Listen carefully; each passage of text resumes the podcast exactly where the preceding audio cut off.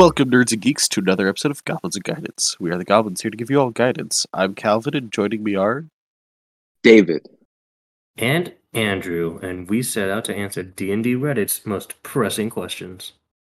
uh, David. What do you call a chicken goblin in Breath of the Wild? A Bacot blend.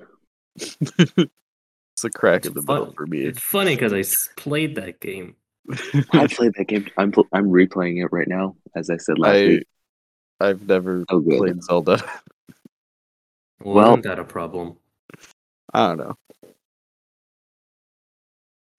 Uh, well, oh man, we're very tired. This is very, You should get.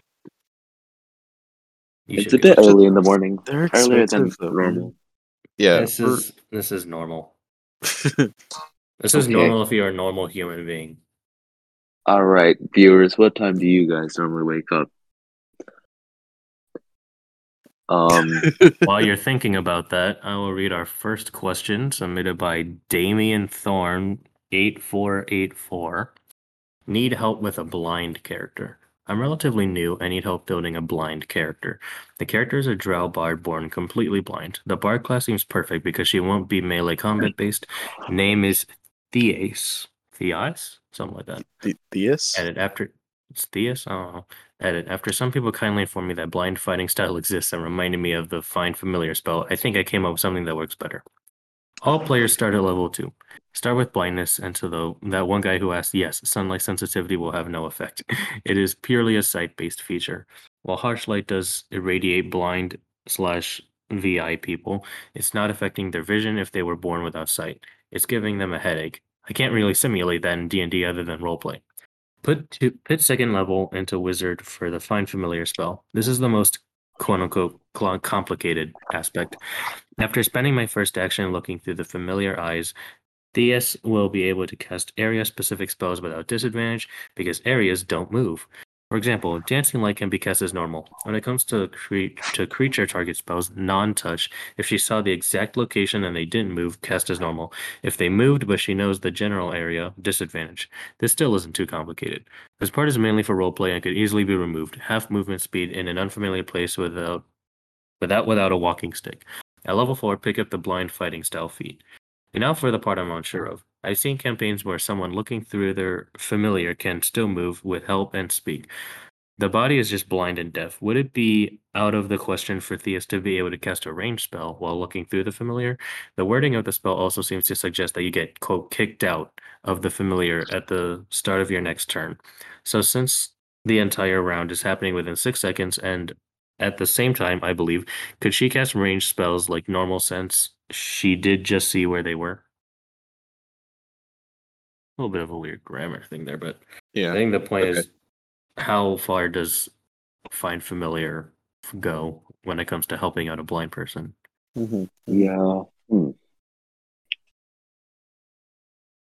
Find familiar. What I'm interested in, right? It's just like the in-universe like idea of you've been blind all your life, Mm-hmm. and then one day you like become a wizard and you just like cast find familiar, then you can see, right? The Or- real question is how did she stud- how did they study enough to become a wizard when they're blind? That's true. I, I don't imagine the the fantasy world being very accommodating to blind people. Clearly, there's D and D Braille, Yeah. Oh and man. so he just reads all the wizard stuff. Well, okay. D So and D they, Braille. they did just add ASL into uh, one D and D. Oh, really? Yeah. Like in universe? Huh? Like Yeah. in universe? Yeah. Oh. So What like does ASL stand for? uh, the American Sign Language. No, I mean like in, in universe. Oh, in universe, I have no clue. I don't know if they they're calling it ASL or just sign language. Oh, okay, okay, I think they're just calling it see. sign language, but okay. I remember in Magnus Chase, the the Viking Percy Jackson, um, ASL stands for Elf Sign Language. Mm, There's right. sign language for the elves. yeah. So okay, Um, this story made me think of a character. Have you guys seen the show Owl House? Of course not. no. So there's okay. There's this one character called uh Principal Bump. So yeah, I'll show you guys a picture. Mhm. Okay. Like he is a straight up blind wizard who uses his familiar to see, and his familiar is just like sitting on his head the entire time. I won't lie, he looks like a pedophile.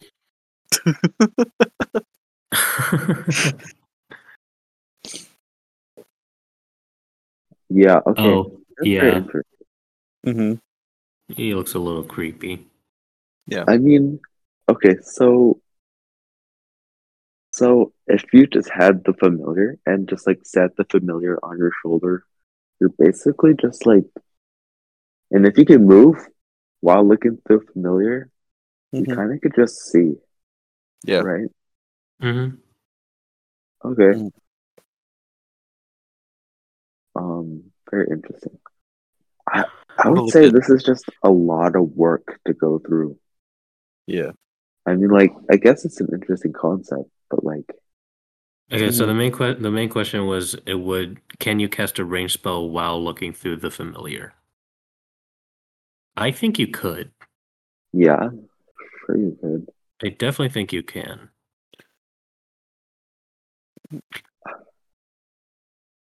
I mean, this kind of goes back to what we said last week about the the Echo Knight, right? Where like Mhm. you can kind of guess so. see through your echo, but like, hmm, I I would say that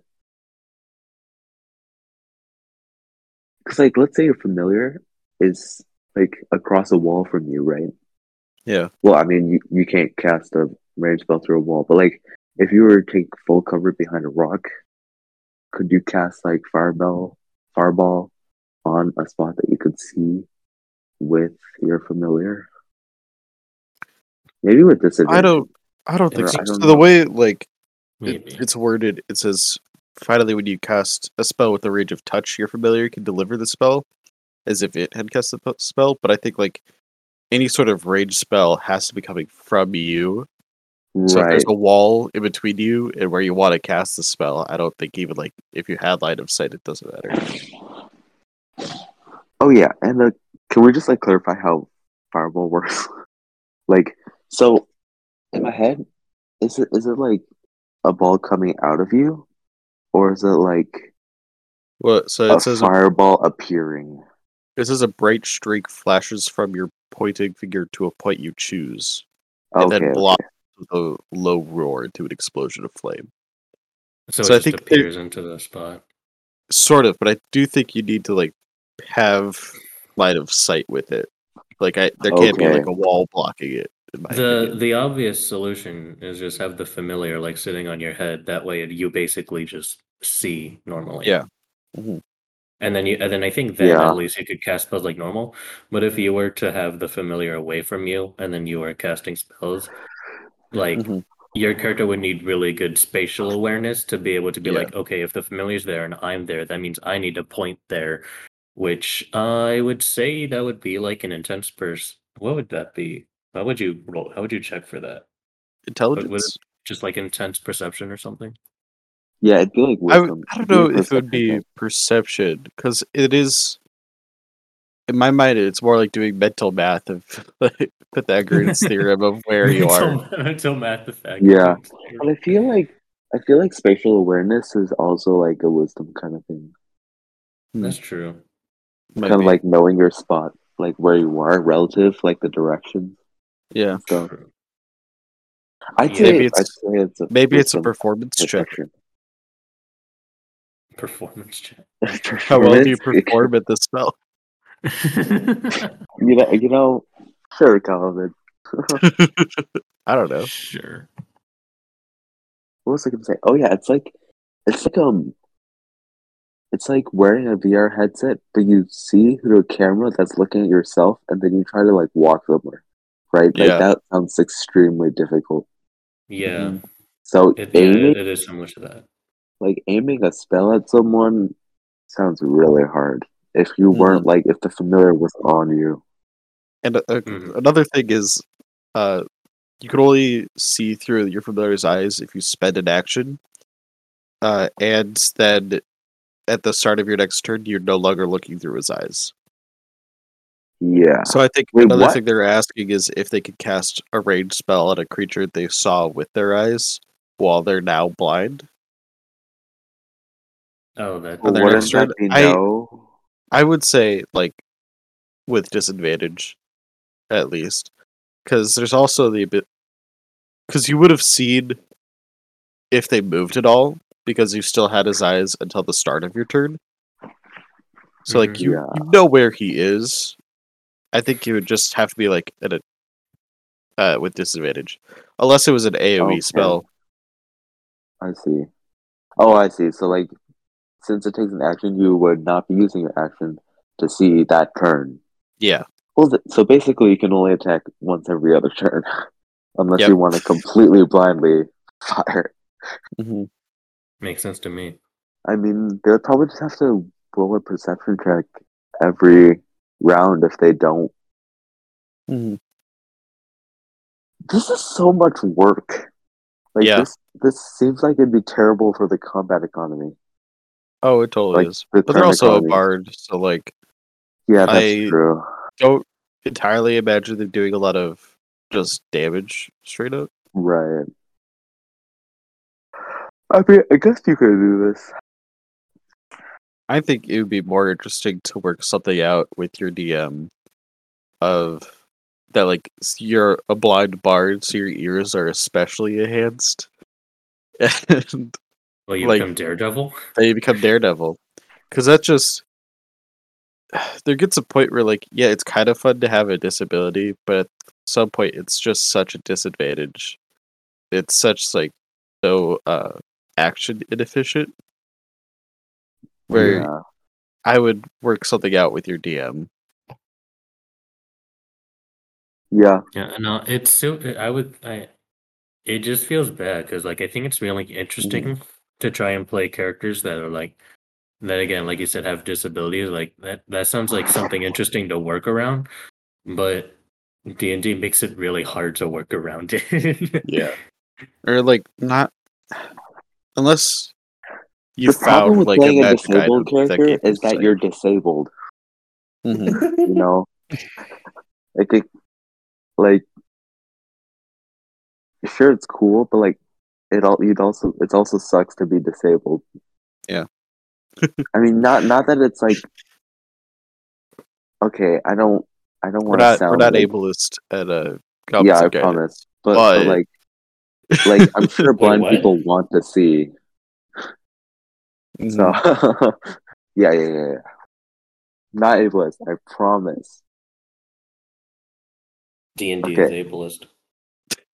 D and D is ableist. no, Wizards of no, we can't spread that or else they'll change a bunch of shit disability. to quote unquote fix it.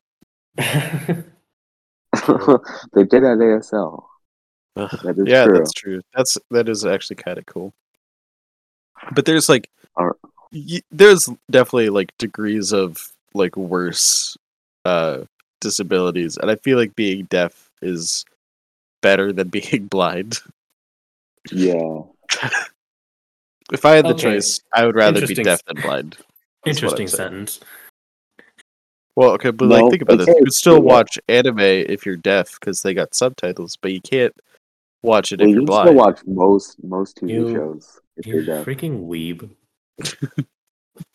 You're the same. What are you talking about? You, you know, um, my college, um, University of Iowa, uh, Yeah. they uh, in the theater, like in the playhouse, they Mhm. have like subtitles, and they like they play subti- subtitles for like live plays. It's pretty awesome. Nice. That's Yes. very cool. Mhm. Yeah, I just thought it was really cool. And but the problem is, like, I, I keep reading the subtitles instead of watching the play. Why?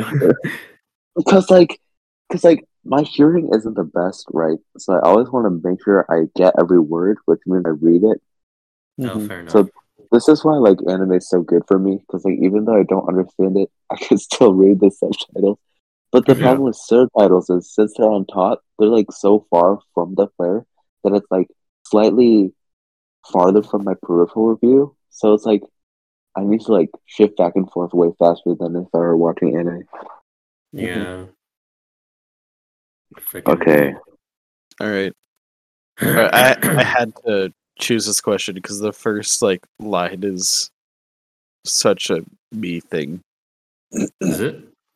Oh yeah, you will as soon as I read it. Uh, this next question is from Vivid Hovercraft nine eight eight. My character wouldn't do this, but I just have to.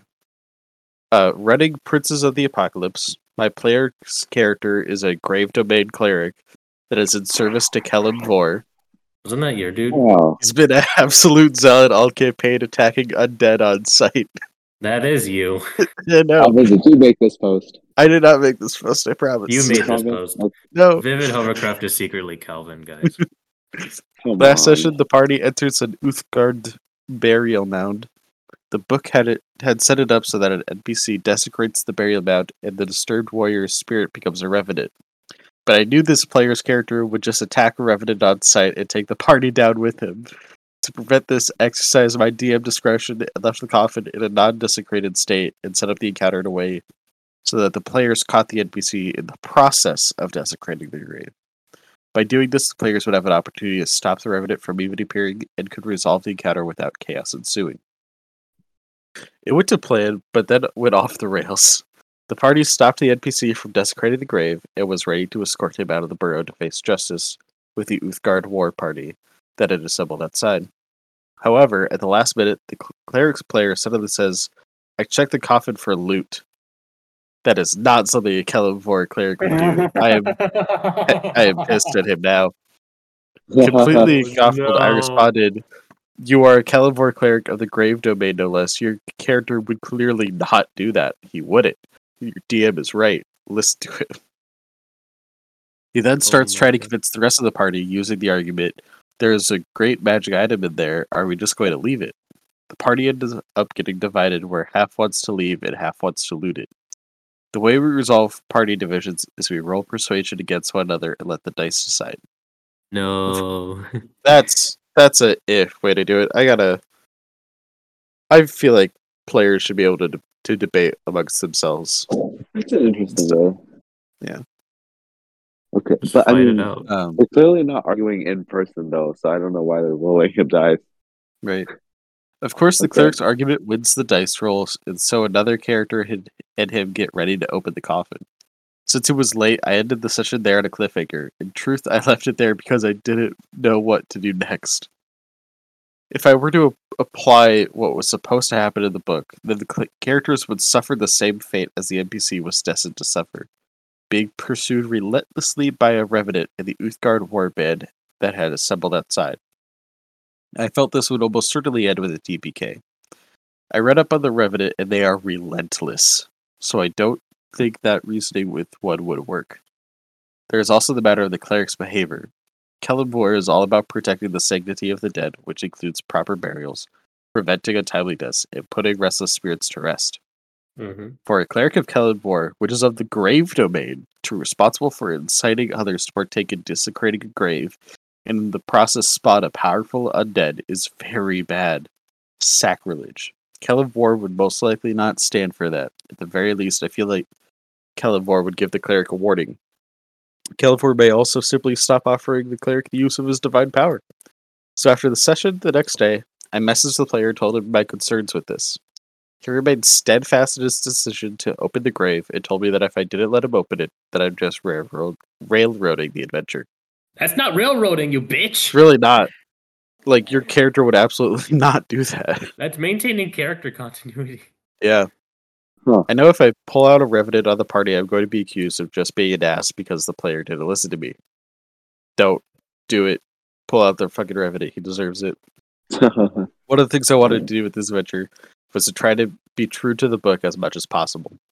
However, the only resolution I can really come up with won't get the players upset at me. That won't get the players upset at me. Is to simply tell them the coffin is empty and end with no revenant appearing. Obviously, this would make for a flat conclusion, but it will prevent a TPK.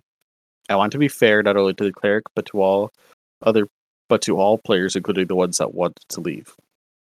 At the same time, there have been some dire consequences encountering encountered early on in the adventure, and since then they've been playing pretty smart.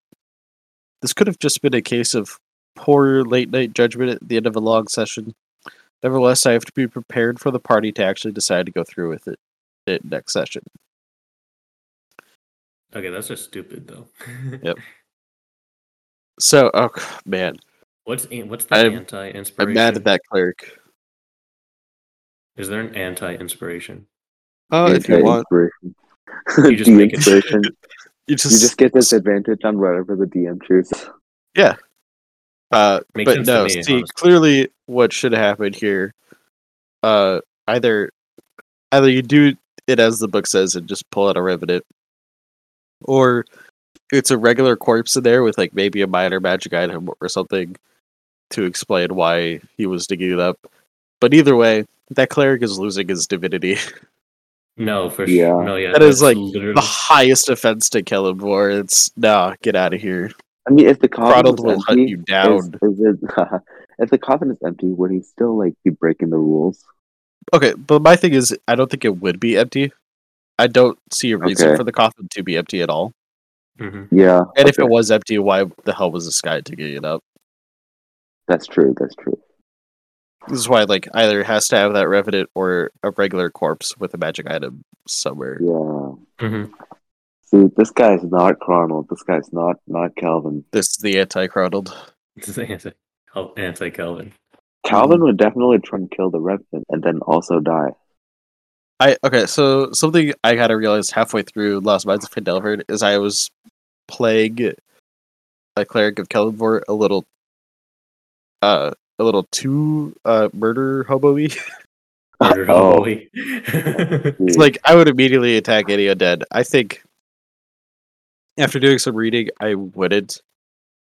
I shouldn't have done that. I think I should have tried to talk with them, especially if they were like more of a peaceful spirit and they did it immediately, or they weren't a danger to everyone around them. That I would try to talk to them and see what would, um, you know, get them to cross over peacefully. Mhm. Okay.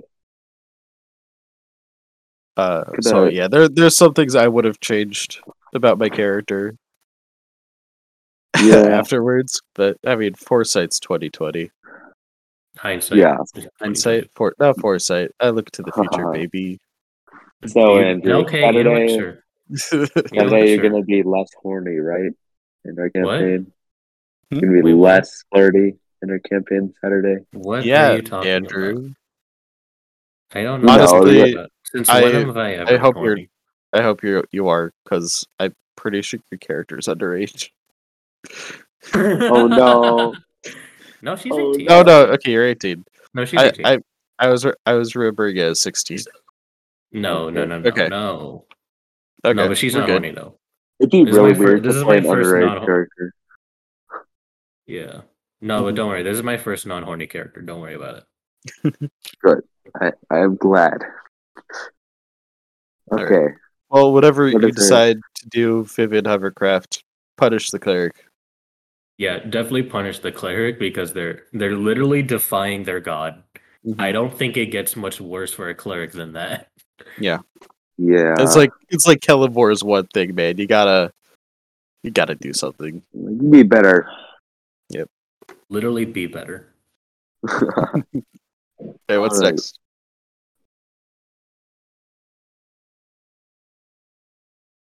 David, what is our next question? Okay, friends are tough to get over. Um, just finished DMing a roleplay heavy session. Started up some over. Started up some overland travel. We just finished basically an arc in a story and have had two battle sessions, battle heavy sessions in a row. So I opted for some RPing, knowing some people were feeling like they needed it, and also knowing that I'm really bad about dialogue. So it was good practice. I guess it was fine, but it felt pretty bad. oh, my players say at least that it was good, but man, I can feel it emotionally how bland it was. It's tough as a DM to get over a bad session, especially when you thought it was going to go really well. So I guess in the interest of being productive and not just whining, how do you do dialogue in your games, and what kind of resources might you suggest for getting better at it? Uh, dialogue is hard. That so I'm looks like hard. an so like I'm as like an uber geek. I just imagine if this was a video game, like what, like Mm. if and there were NPCs, I would just, I I kind of just say generic things that most NPCs do, and then just build off a natural conversation off of that. Yeah. You, you give them the real NPC dialogue, huh? Yep, yep. Like, hello there. You. Good day. Yeah, Good day. there's there, there's a lot of like improv you have to do with those low Yeah, improv. level NPCs. hmm but like uh more important ones i i kind of like write out what they would say Mhm. um and then kind of like improv and go off of that um i think like to get better at dialogue though you kind of just have to keep practicing You just keep doing it. you do it you get better with time read a lot of fantasy books play more video Mhm. games kind of like pick up like how their dialogue is Yeah. What's a really good like game that has really good NPCs? Mass Effect. Mass Effect is the first one that comes to mind for me, actually. i mean Okay. Really, 3 re- really, wild Hunt any- wasn't that bad i don't think Really, Most- any bio most Bioware games actually, because I Yeah. yeah the Bioware RPGs are good. Mass Effect, Knights of the Old Republic, um, uh-huh uh, what, Dragon like Age, most modern Dragon games really are pretty good at a NPC dialogue. yeah. Well, Horizon Zero Dawn is also incredible with like its NPC, and also just as a game. I love Horizon Zero Dawn. okay. did you did you play through the new one? I have not. I'm still in the first one because I, I I wanted to keep playing, and then I got like busy with a bunch of shit, and I never got to finish it. But Yeah. what I did get through, I loved. Okay. Okay, that's cool. Yeah, but, but yeah, it, I would I would the- recommend Mass Effect personally Yeah. for if you want to get better, if you want to quote unquote research how NPCs behave. quote unquote research.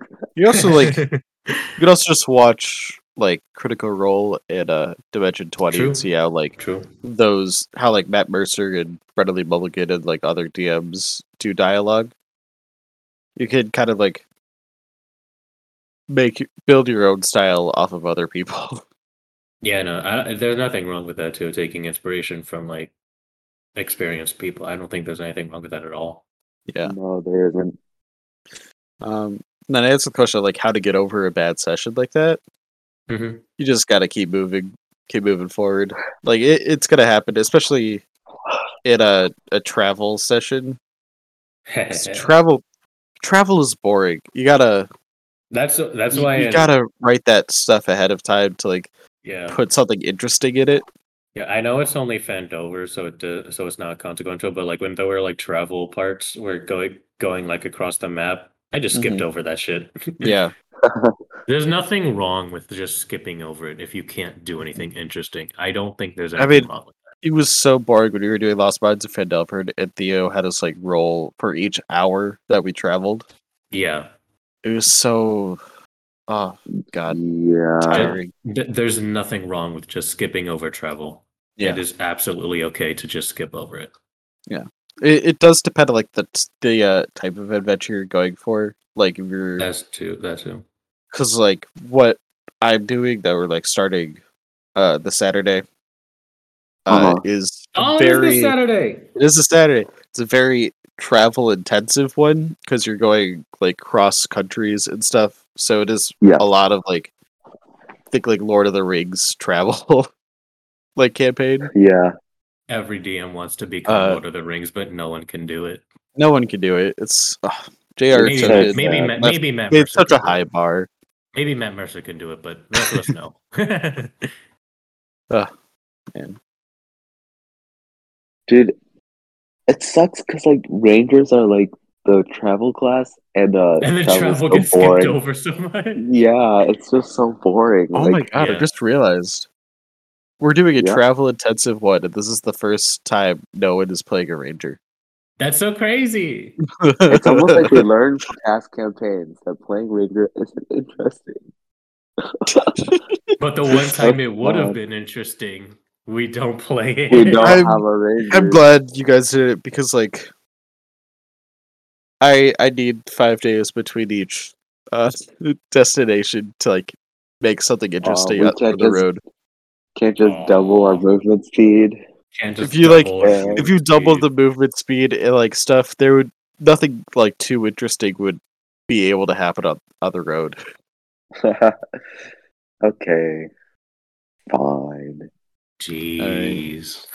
This is not this is not in uni- in universe lore accurate. They would have hired a ranger. Okay. All right, what's next? Fair enough. Next up, we have. Oh, this is fun. Oh, I just read the title alone and I can tell this is going to be fun. Hosted by Kevin Sauls. DM wants to completely randomize wizard spells. Hey y'all, we're playing 5e. As the title states, my DM wants to randomize the spells that my wizard learns. At character creation, he had me roll on a table for my cantrips and six starting spells. And then on level up, he had me roll a d6 to determine how many first level wizard spells, again, randomized, were, a- were available in town, in the country's capital, for me to seek out the and potentially learn. I did not get to learn two spells my choice automatically, as stated in the PHB. This seems, well, punishing to say the least. I ended up with illusory script and comprehend languages on level up. Has anyone played a oh, game Oh, with this? no. Has anyone That played a game with this in the house rule? Is it even vaguely reasonable? I think this is hilarious if it, would had, that- if it had player consent, but since there Yeah. not player consent, this is not cool. doing something insane like this, you gotta talk with your players. Be like, if it's okay. It is like an interesting thing because, like, if you think about it realistically, a wizard has to read these spells and stuff. Mhm. So they would be limited on like what they could learn based on where they are. But they're But the capital, fully, but not fully randomized. not fully randomized. Also, they're in the capital. That's where like all the magic should be. Exactly. Uh-huh. And, like and being also, punished, I feel like everywhere that teaches magic Man. teaches fireball. So like, right? come on. Of course. Or like if if there's like different schools of magic, it's like like you're here and there's the school for necromancy, so you can learn uh any necromancy spell. Doing something like Yeah. that would make it so much easier on it than doing just straight random randomization. If you still want to go for this like realistic wizard. yeah. I won't lie though. A completely completely randomized characters sounds incredibly fun if everyone is on if everyone is on board for it. Yeah. But but if I mean- like if it's if not everyone if not everyone wants to vibe with that, then no, don't do that. Yeah, but it it is insanely punishing. Like, uh, you guys remember that one shot that I did before, yeah. where I like Yeah. I made yeah. randomly generated characters for all of you guys. Oh, The skeleton that couldn't speak. That was Yeah, fucking that was hilarious. me. I love yeah. That David. me. David, your role play that was beautiful. Thank you. I made a lot of Minecraft skeleton noises. Yeah, like Amanda, she got a wizard character, and all the spells were randomly generated for her. Almost oh, no. none of them were like combat ability, Oh, and she no. it was Oh, no. horrible. oh no. One hundred percent utility wizard. Almost, yeah. But like not even like the good ones for combat. There was no almost no support. There was like she, I think she had like alarm and knock and something else and some others. she had like the most useless spells you could possibly have i- in a fight. Oh my god. That's so funny. And like No, that, that was Someone should make that. that was my character, fault 'cause I didn't look at what spells were generated. Someone should make like pacifist wizard, except he also isn't a good support. He Yeah. just like only does things outside of combat, Oh my Yeah. and like in combat, he's just like just running away because he gets one shot anyway. So Yeah. That's not almost how I felt with my Ghost of Saltmarsh character. I'm like, I'm just a role play character. But then- Almost. I mean, then like- my- but but then my support ended up actually being clutch. So Remember when I like just stabbed you in the back Barb. and you went down immediately? yeah, that was really funny. I, I'm glad you did that. I'm glad that NPC worked out. oh, Uh, No, that was I was at the moment I was confused. I was I'm like, I fucking wrote insight on this dude already, and it, it seemed good. Right. I think he rolled low or like he rolled a very high um persuasion or deception check. Really? Oh, I see. Yeah. Um And it was fucking hilarious because like the rest of the party went downstairs and you were like, I'm gonna stay up here. No, it wasn't that I was just gonna stay up there. It's just that we it was a narrow la- it was a narrow staircase. You were you were the had to go last one in line and you were like, And I was just the last one in line, yeah. Yeah. Ned. right, that's that's where the net name net Yep. came from in that campaign. I we kept, love. I, I forgot. I knew I knew in our campaign I kept making jokes about we were fighting the CEO of sex. And then I'm like, wait, but who was that again? Ned. It was that Ned. guy. We love Calvin's names. We got Ned and we got Todd. Wait, okay, Ned was like in the book though. Oh, If- really? If you look at Lo- um Salt, Ghost Ghost, of of Salt Marsh, Ned is the actual character. That's so Todd funny. was all me. I should. I should stop trying so hard on my names. Yeah. Yeah. I'll just name my next character Scott. I've named two of my characters after flowers. I'm just not realizing. Azalea. And Azalea and Peony. Peony. hmm It's where it works. Huh. Yeah. Flowers are flowers have nice names. Yeah. Yep. All right. Our next question is by a hair. Eleven. A singular hair. A hare. Like okay, but like spelled like a rabbit. Oh. Yeah, I, I thought of a rabbit first. I thought of a hair. Telling a player no because I don't know how to make it work slash not have it break something. How do I stop doing this? you don't. You keep doing it, but go on. Pretty new DM here, running Lost Mines of Phandelver for a group of four online. Last session, they went to explore a certain crumbling castle. One of the players, Castle, Cragmaw Castle, yeah. probably. Yeah. One of the players is a satyr who joined two sessions ago as a replacement for one player that dropped due to life. That sounds like he died. Dropped due to life. Due to Is- uh, he hit the floor, man. Nah, he hit the he died, dude. No, I'm yeah. Yeah. D and D's hard to play. Yeah. Oh man. Getting seven people together is a challenge. Dude, that's what I've been trying to. That's what that's the struggle my group has been having. We have a party of seven. Yeah. When investigating the outside of the castle, he wanted to use this mirthful leaps feature to jump up onto the crumbling castle walls. Sure. I'm gonna quickly look up mirthful leaps. I'm sure their leaps full of mirth. Mirthful I should leap. look up save. I'm blanking on how to spell satyr. It's right there. What is, what am I doing? Satyr. For a long time, I thought it was pronounced like satyr. No. I don't know why. Because like I was reading Percy Jackson, and in my head, like through all five books, I was just like, "Oh, Grover is a satyr," because I thought it was pronounced like satirical. You know? Hmm. No, that's spelled differently. But uh, mirthful leaps. Yeah. Whenever you make a long jump or high jump, you could roll a d8 and add the number rolled to the number of feet you cover, even when making a standing jump. This extra distance causes movement as usual. Okay. Uh, So I didn't allow him to do this because I felt it might break things. The book gives little guidance on what features the castle has above the first floor. Mostly re-irrita- re-irritating that everything is crumbling and nothing lives up there. Logically, I would assume that that means holes, unstable floor, etc. But without guidance, I don't feel confident making that call. Instead, I simply told him the walls are too high for you to jump, even on the max roll. Hmm. And I could tell he was dissatisfied in the moment, and I felt bad. But saying, but otherwise, if he makes the jump now, he can potentially stealth around the entire castle, spying and potentially killing enemies that can't reach him.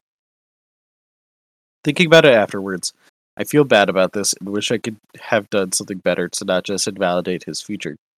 I'm supposed to reward creativity, but instead I stifle it. If I had five minutes between player actions to come up with something, it would be easier, but I don't have that in game. So I'm left to either rule something that might break the encounters, or just say no and leave the players feeling like they're feeling like they're arbitrarily limited in their feature. This is the first time I've done I've had to do this e- either. I'm not sure if it's a me problem or a module problem, or probably both to some degree. But it always feels nasty after I make the decision. In retrospect, for every problem I face in game, I can come up with stuff that might work better, but that's always after the session is over, which does me a little good. How do I stop doing this? It's just it just takes practice. You just as you DM Yeah. more, you'll be better at improving. Um, ju- you also just need to think. You need to think more creative. It, it Yeah. it's hard, but you need to think more creatively ahead of time so that you can think of the creative solutions that your players are going to try to do. Yeah. It's interesting how like a a satyr can jump like what? How? What's the max height you can jump normally? Uh, like, it eight depends on feet your is a lot. strength set, I think. Okay, because eight feet is like like pretty scary. It's like jumping up a whole floor. Mhm. Yeah, so I guess like So, uh, in, mean- I'm assuming this is Cragmaw Castle. Yeah. It's a pretty. It's the only castle in Phandelver. Um, so the ceilings are 15 feet high for the first floor.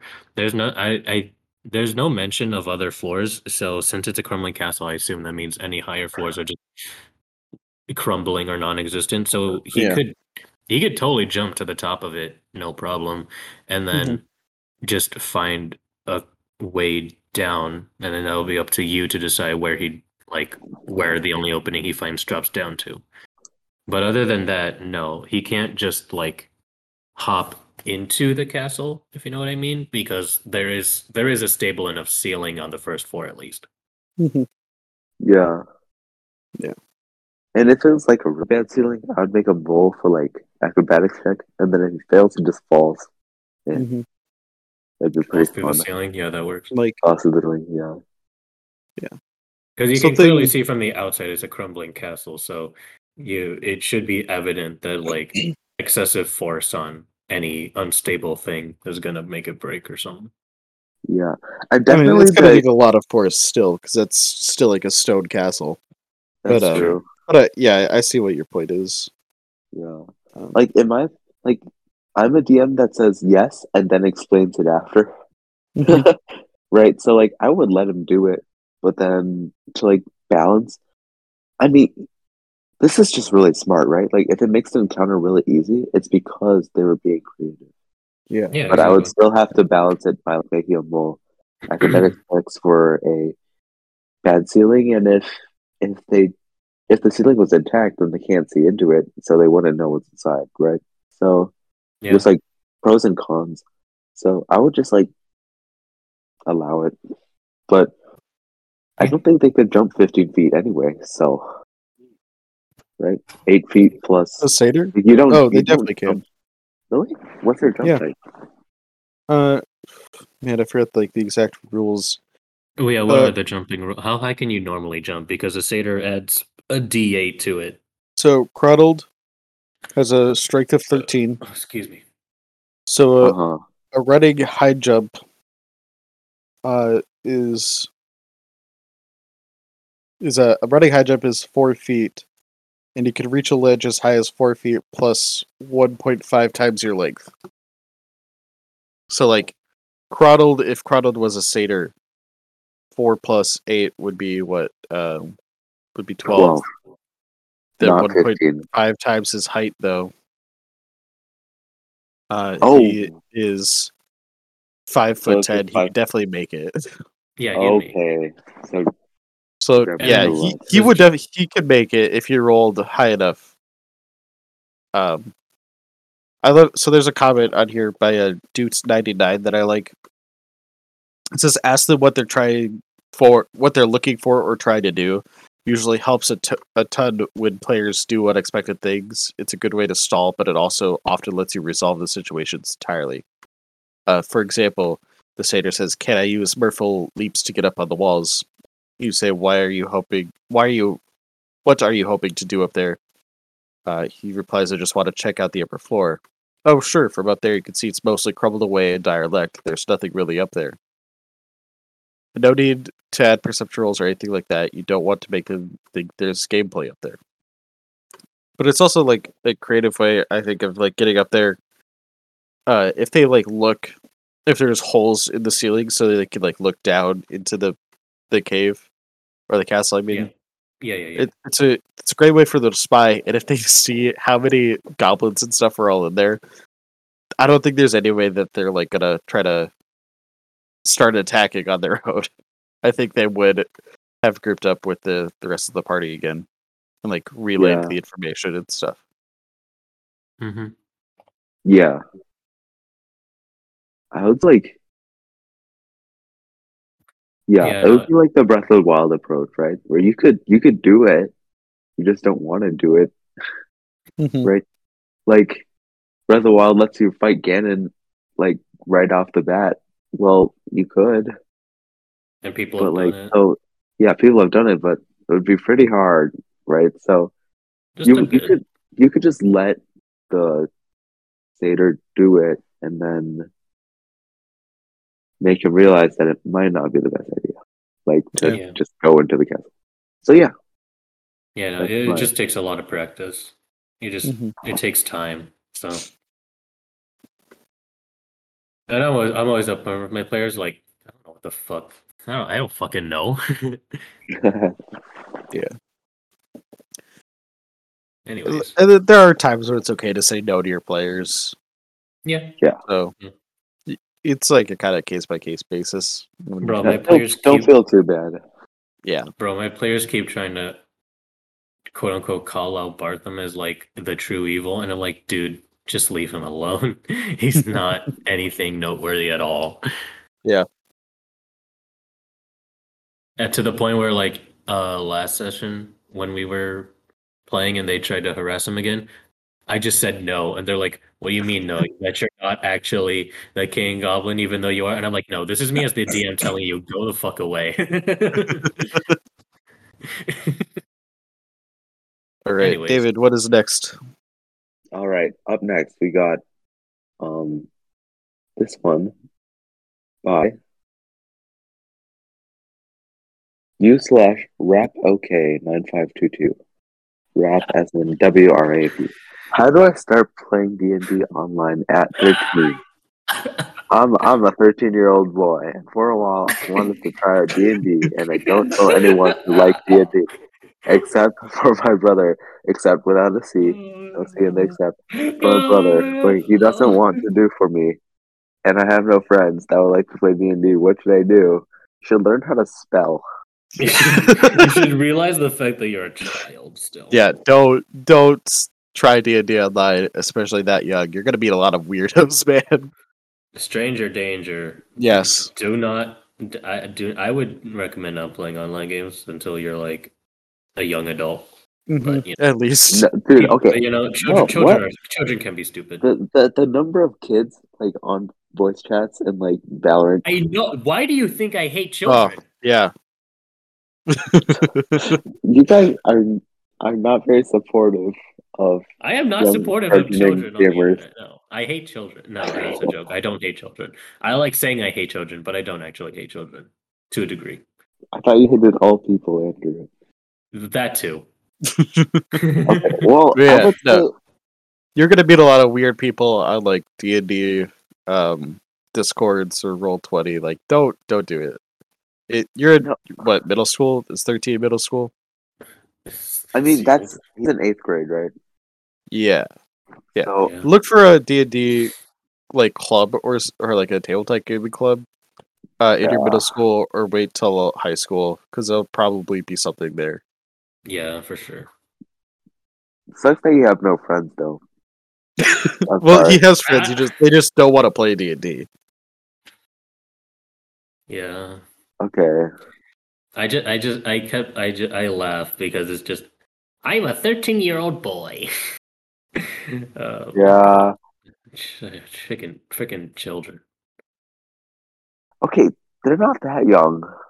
Like thirteen. I still, I, I call high is- school, I call high uh, schoolers children because yeah. that's what, as a high schooler, I can confirm we were children.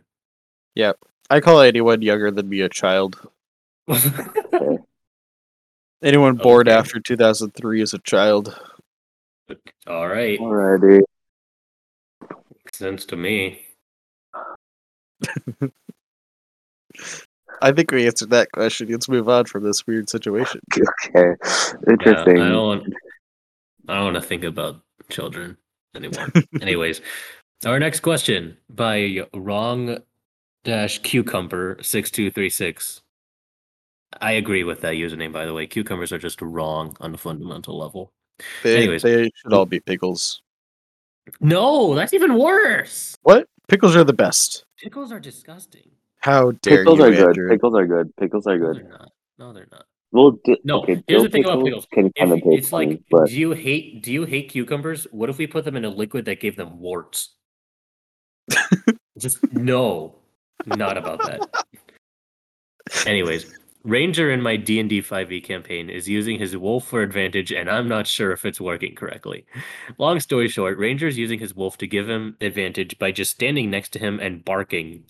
Lol. And I think maybe he should be sending Wolf in to distract or something to give him advantage. Not sure exactly how someone can clar- Can someone clarify how the rules for getting advantage with pet, please? Very new and D and very new to D and D GMing. Yeah. So what's David? happening? uh, so that they're using their ranger companion. I'm assuming they're a beastmaster or something. Uh, to give them the help action. So it's Yeah. using Yeah. Could use your action to verbally command it to take the blah blah blah.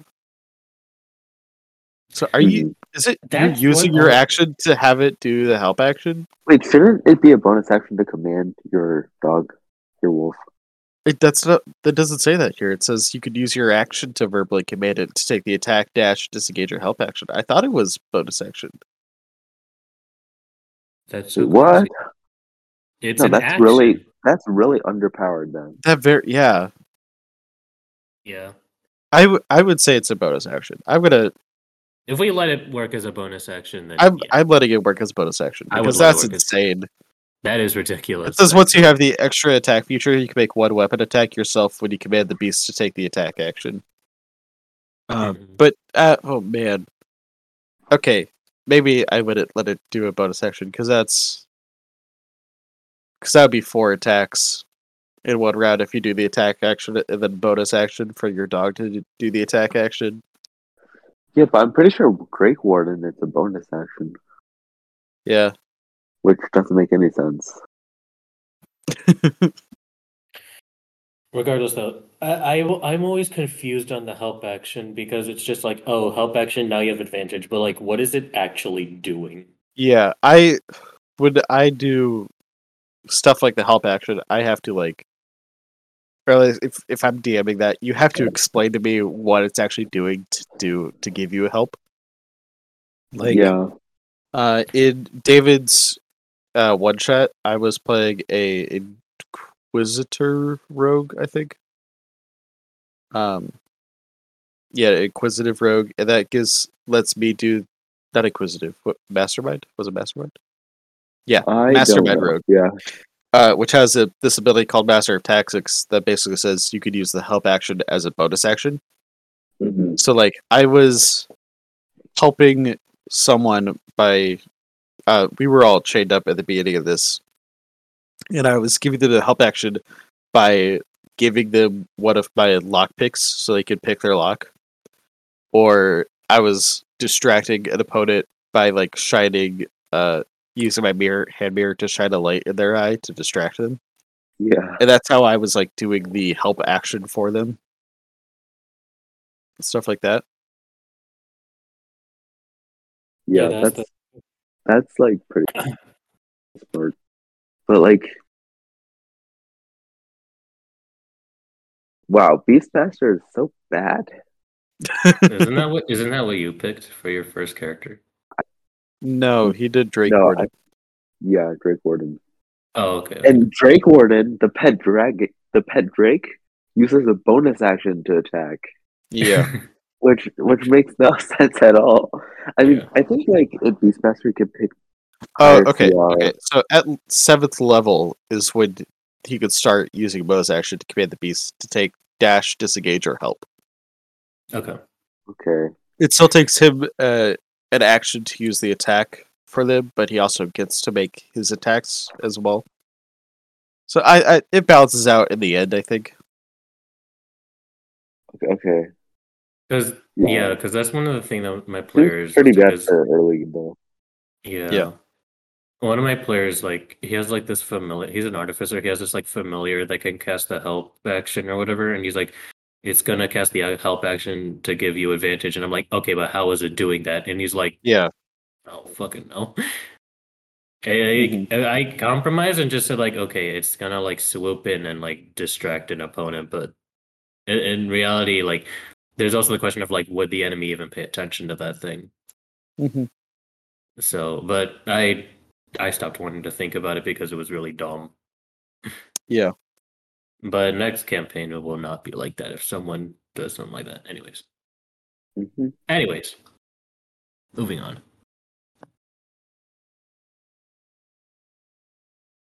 All right. So yeah, help action you need to clarify like what is it actually doing to Mm-hmm. warrant quote unquote help.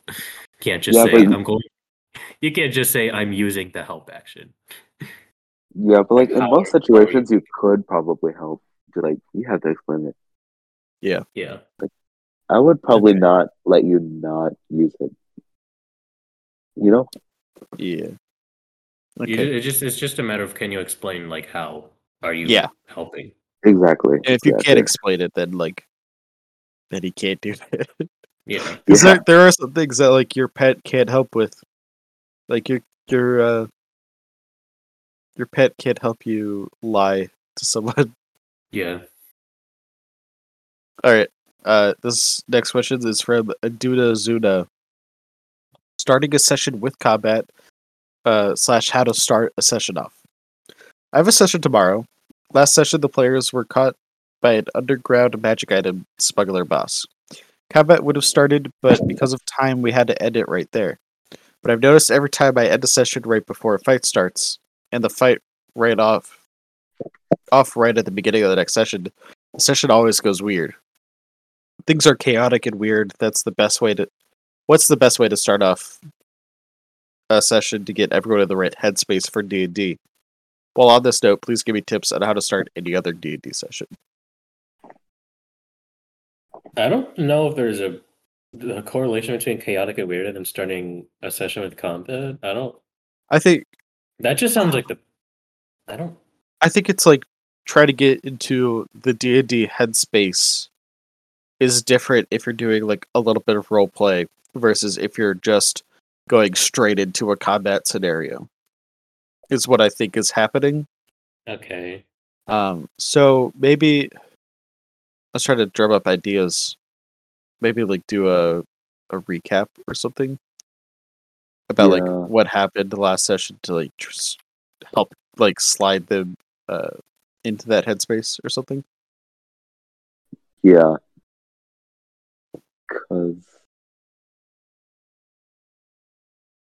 I don't know. I don't personally. I don't feel any different starting off a session with combat versus roleplay, but Mm-hmm. I Me I'm, neither. I'm but I'm not everyone, so I can't. It's not yeah. Yeah. Uh, personally, it doesn't make sense to me, but I mean, if it if it is having a noticeable effect, then I guess yes. Yeah. And then Yeah. like if this is something that keeps happening with your party, you gotta you gotta try out a couple stuff like whatever works works.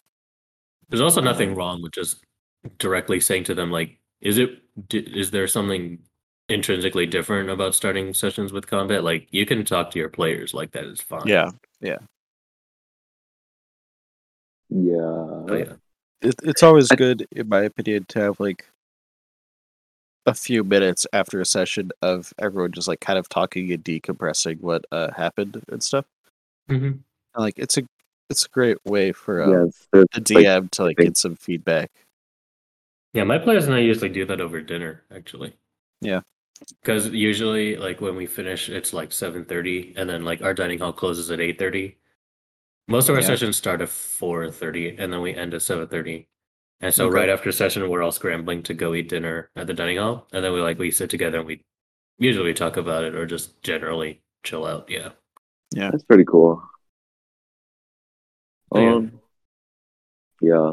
I feel like if you're playing in person, just like being at the table is really good for getting into that headspace, right? Like you Mhm. have your physical dice and you have your character sheet, and just like being Mhm. there, it's nice. Yeah. Or uh, another idea, maybe like bring out like a small, like quick like board game or card game or something. Try to like, I don't know, start off the session. Oh, it- that would also give like the DM a little extra time to plan if they're not uh, fully prepped yet. Hmm Have the or you're waiting for a, a player or something who's going to be a little late. What What do you mean, like board game or card game? Just just a like- little card game. Well, like Okay, blackjack Oh. or something. I don't know. Uh, it was just Oh. just a little moment of team bonding. Yeah, okay, okay. Yeah. I've got a bunch of like I I have a bunch of like board and card games that I kind of like want to do a game night of something we're not meeting Yeah. up for D and D. We're just meeting up to like hang out and play these games and stuff. Like Sure. exploding kittens. Yeah, we got that. Huh? Exploding kittens, my favorite. If you've not heard of Exploding Kittens, Andrew, I've exploded a few kittens, but no, I've been I've not heard of that game. okay, a- Andrew, that's kind of sus. it's it's a little stuff. it's it's kind of like War, I guess. You you, you kind of like flip cards, and then sometimes you explode when there's Yeah. a kitten that explodes. Yeah, there's this Yeah, uh, this great game called uh, Taco Cat Goat Cheese Pizza.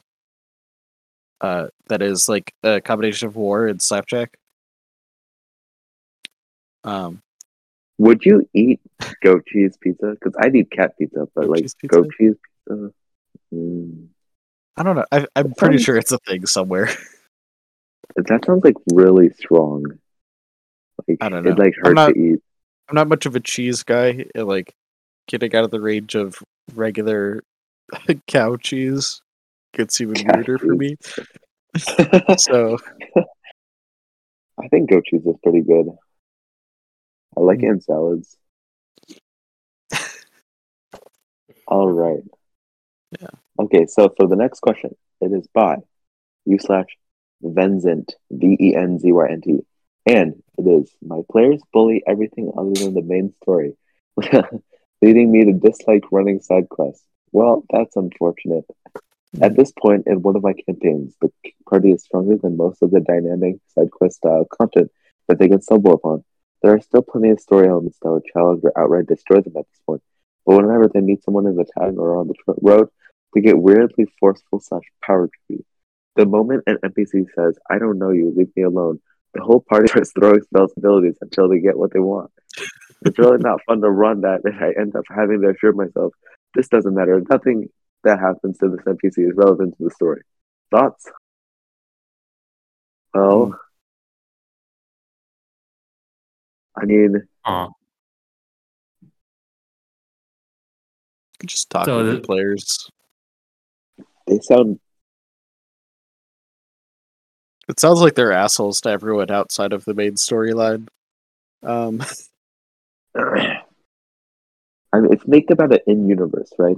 Like, if I went up to Calvin and be like, went like, "Hey, do my homework for me, or else I'm gonna start casting fireball," right? I feel like I feel like the police would get called at some point. yeah, Yeah. yeah. I mean, what is a good way of punishing players for being murder hobos? That's other than the generic like call the guard or whatever. Mhm.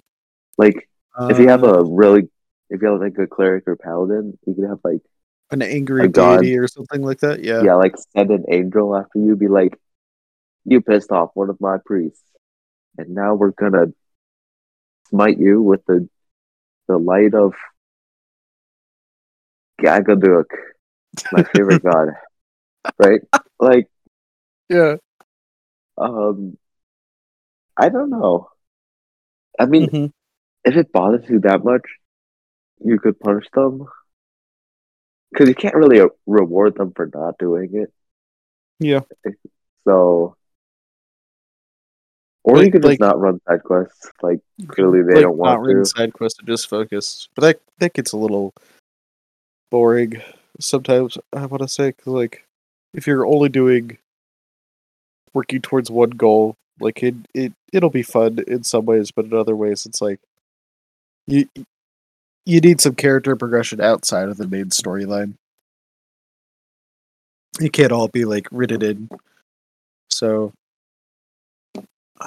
I think what you should do is just but before your next session, just sit down with your players and be like, "Hey guys, you got to cut this out." Like, you know, just have like an a conversation with them.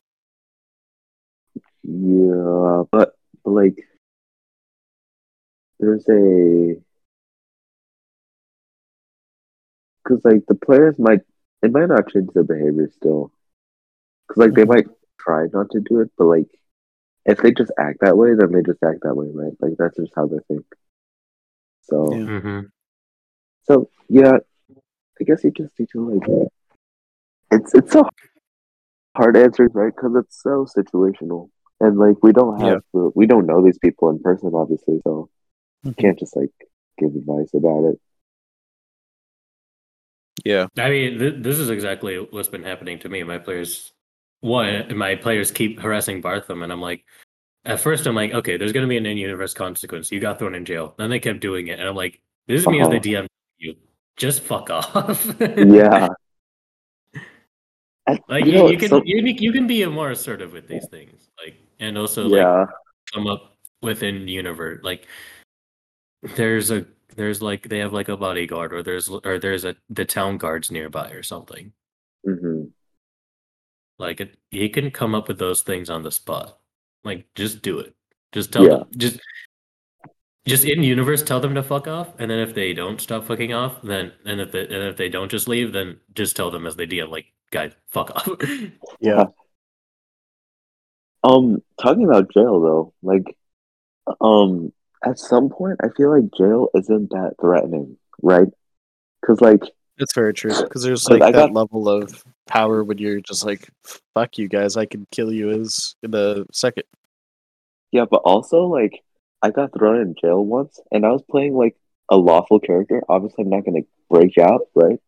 But like, Mhm. they were like, pay the bail of eight gold pieces, and I'm like, okay, sure. I Yeah, got, like, 400. i made my bail 20 gold and this was at level 2 i think Yeah, that that is a bit more impactful. Yeah, that's that's how you like- make jail more threatening. I remember what you're talking about, David. And um, the reason why it was so cheap was because it, you were thrown in jail and you were caught for such a low level crime. That's true. That's true. and, like I That was rolled randomly on it, like but there were like tiers of like what crimes you commit to like what the minimum punishment is. Mhm, yeah. mhm. Yeah. At least I didn't murder someone. But I mean, the end Yeah. of the day, you're kind of just like bullying people. Yep. If that's not cool. That is not cool, guys. Assault is not okay. Threats are not Be- okay. Be best. Do not threaten people. Makes sense to me. Mm-hmm. Already. All right. What's up next? A great question. Posted by beautiful underscore yesterday. Yeah, yesterday was a pretty nice looking day. you are a halfling famer I think it's supposed to be family- farmer. farmer. You are a halfling farmer whose family adopted a human infant. What chores would be appropriate for them growing up in your community? trying to figure out a tool proficiency for my folk hero human fighter who was adopted by halflings and who lived in a halfling community for their formative years. A tool Uh, proficiency? Um, that would just be like, oh shoot, let me look at the artisan's tools Probably list. So okay, so this is um carpenter makes sense because like you can build their houses. Well th- so this is a halfling farmer. So you gotta Mhm. think about because this, is- this is all character background stuff. I love this shit. Yeah, This is- yeah, yeah, yeah, yeah, yeah, yeah, yeah, yeah, yeah. This is all about like thinking what realistically would they what chores would they give you to do? Uh what would you have done around town? Like If I was a human, someone if I Uh-huh. was a human surrounded by children-looking people, what would I be doing?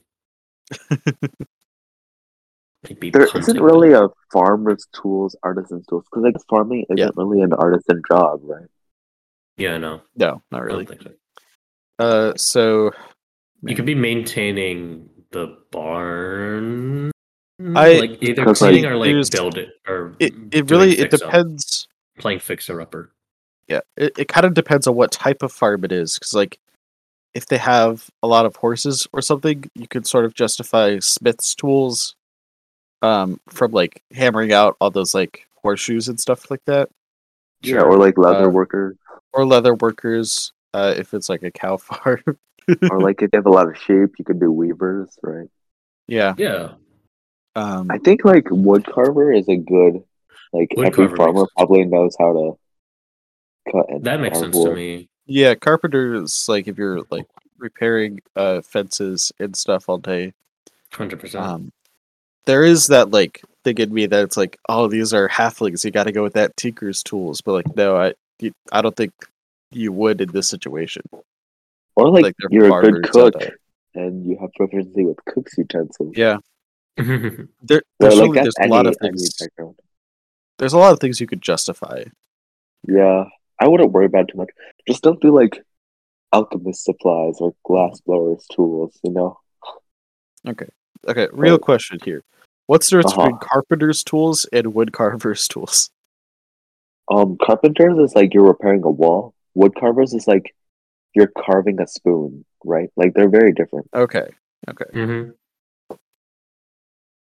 Yeah, because like that makes sense. like you, if you're a carpenter, you wouldn't like use a lathe. You would be using like a table saw or something, right? It's Uh, like sure.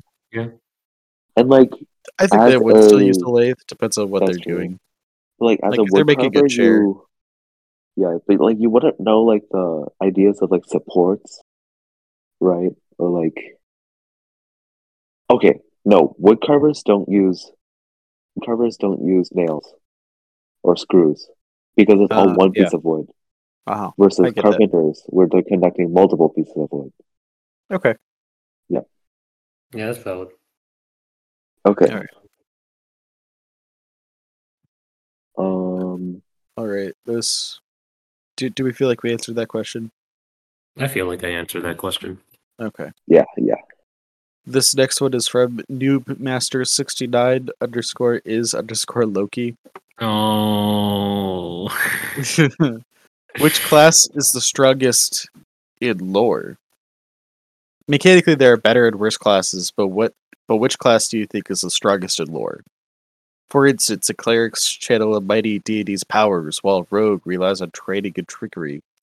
So, in theory, clerics would have a higher power ceiling and better power source.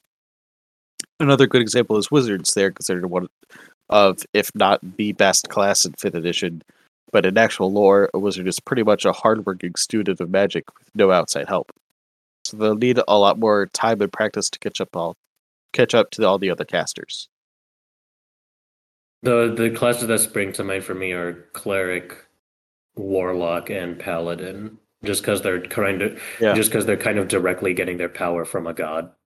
Yeah. Well, Yeah. god slash like outer world deity for the warlocks. You know what I mean? Yeah, no, I, I get that. I think there's there's a lot of good ones they could like do lore wise because like sorcerers, uh, their magic Mhm. comes from their bloodline, so like you could trace their lineage back to the super powerful being and stuff like that. that makes sense. Yeah, Uh, that that works. That's basically Fire Emblem Three Houses. Yeah, and like I think all these classes could go back to some like pretty impressive lore.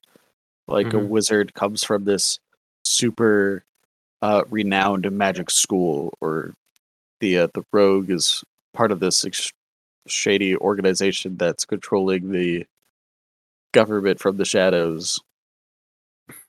I think I I think every magic class kind of outclasses every non-magic Yeah. class.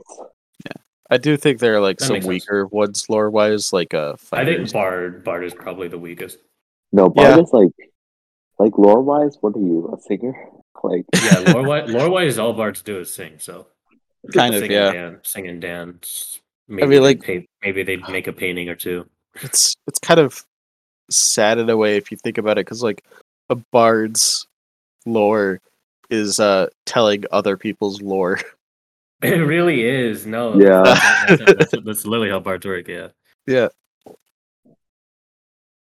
Yeah, like Homer isn't in the Odyssey. This is so sad. Well, I mean, Homer wrote the Odyssey. Yeah, yeah, but like, you know, Mhm. Yeah, he, I- I he is get what the you bard. Yeah, yeah, Yeah. yeah. So, so yeah, at least we know what the weakest one is. Yeah, we, we can So, like- pinpoint exactly which one's the weakest. Yeah, but I'd say like I, I all don't the think god-based ones must be pretty Yeah. strong, and then wizard are just Definitely. pretty strong. I think there's a way you could do like really strong with like any of these, and it's like I think there's somewhere the DM has to get more uh creative with like background lore and stuff. Yeah, Um, but you could get really strong lore out of almost every class, in my opinion. Mm-hmm.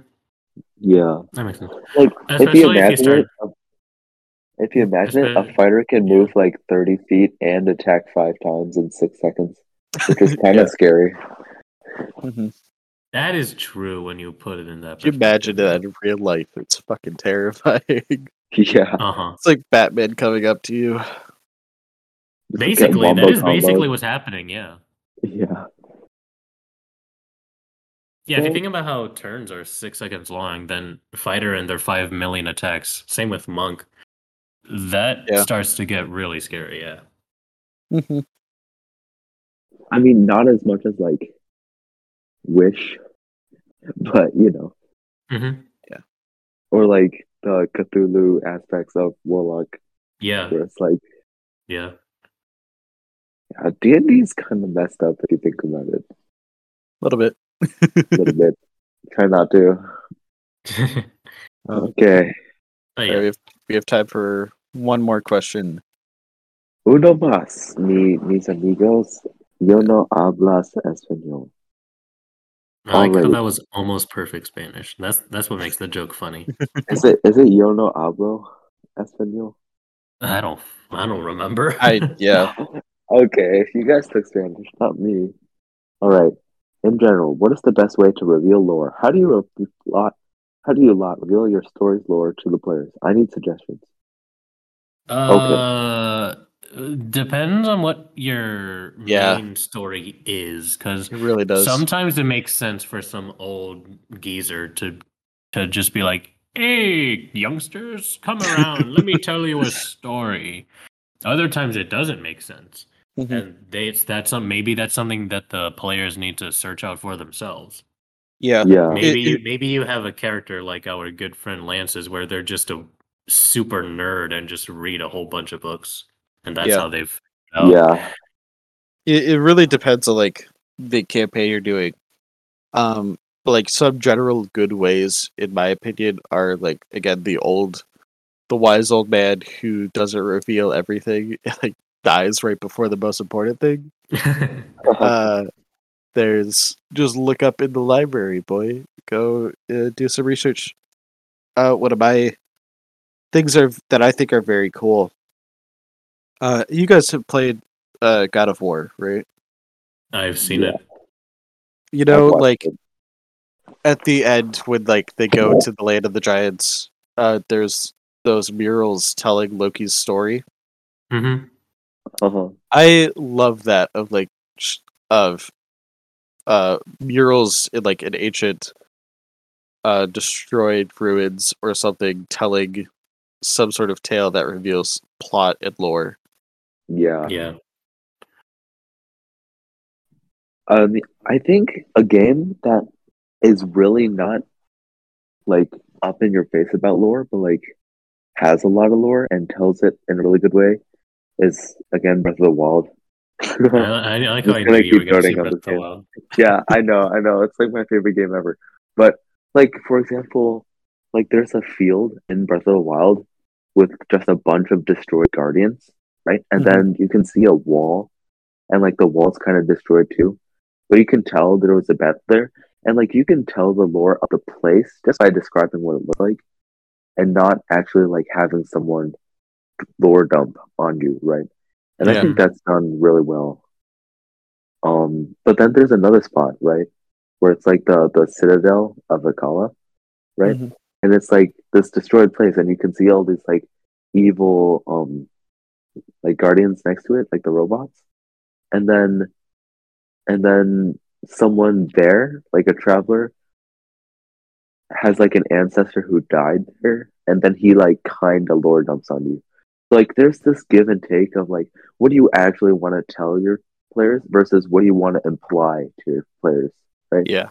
So you, depending on the type of campaign you're running, you're gonna have more of this and more of that. Mhm. So, yeah, it's it's it's definitely an art, right? Of like telling Yeah. it. I I do love the whole um ideology of show don't tell, Yeah, yeah, yeah. which is something I think we've kind of lost in some more modern day movies. Uh, I think there's a lot more tell don't show, and I think it's kind of a disservice to audiences. Like, No, hundred percent. What, 'cause what movie are you thinking of? That, There's a lot. Like, that? I can't like name one in particular because there's a lot of them. that like do the it. Avatar movie. It just gives you a black screen with text and Yeah. says, "This is what happened." Yeah, But I feel like a lot of yeah, more modern movies are treating the audience like they're dumb, and it's Yeah. pissed me off a little bit. uh-huh.